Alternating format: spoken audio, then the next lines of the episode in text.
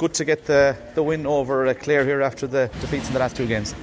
Yeah, no, I suppose, Neil, that was important. Obviously, that was a poor enough start. Obviously, we changed the team up again slightly. Obviously, that was dictated by some of the personnel coming back onto the field, training field, as I said to you a couple of weeks ago. So, probably slow to start. Clare, obviously, we're moving very well with the slight breeze.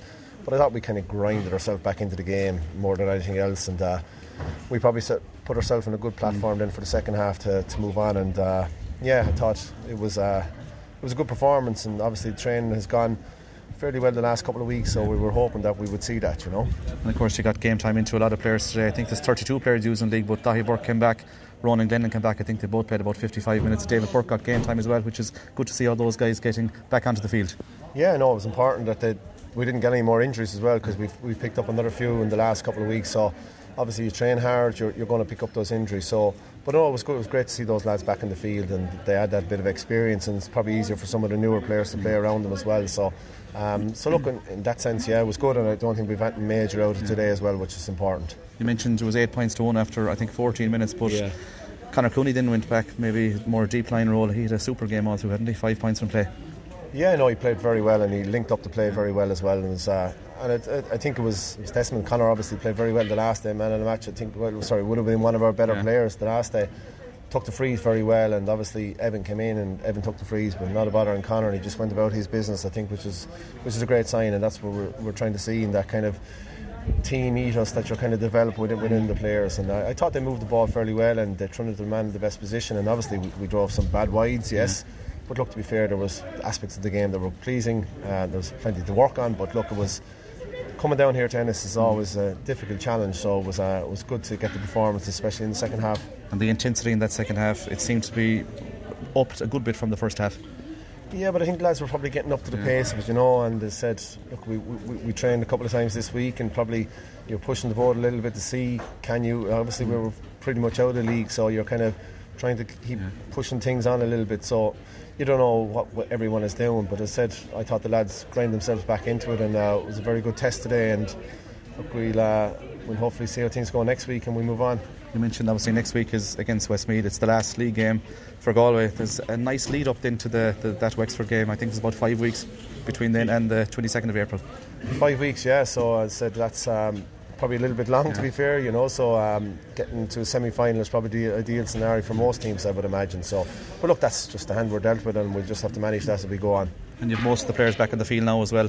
Cahill Mannion still out injured. Will we see him obviously come the first round of the championship?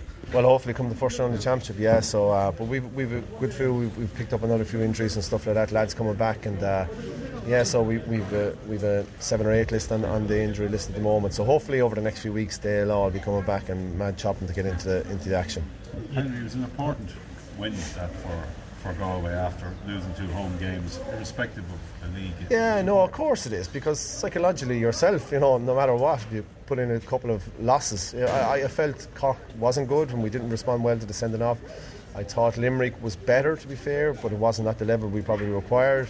And I thought, you know, you're hoping then, because 3-0 is kind of a bit of a what are we doing kind of job, you know. But as I said, I think, and the players know that themselves, so you're looking forward, and it was going to be always a good test. And you know, we had nothing to really lose today, just go for it, and that's the kind of attitude we brought to the game, and I thought they responded very well. So yeah, Galway, it was a good win for us, and it sets us up okay for next week now.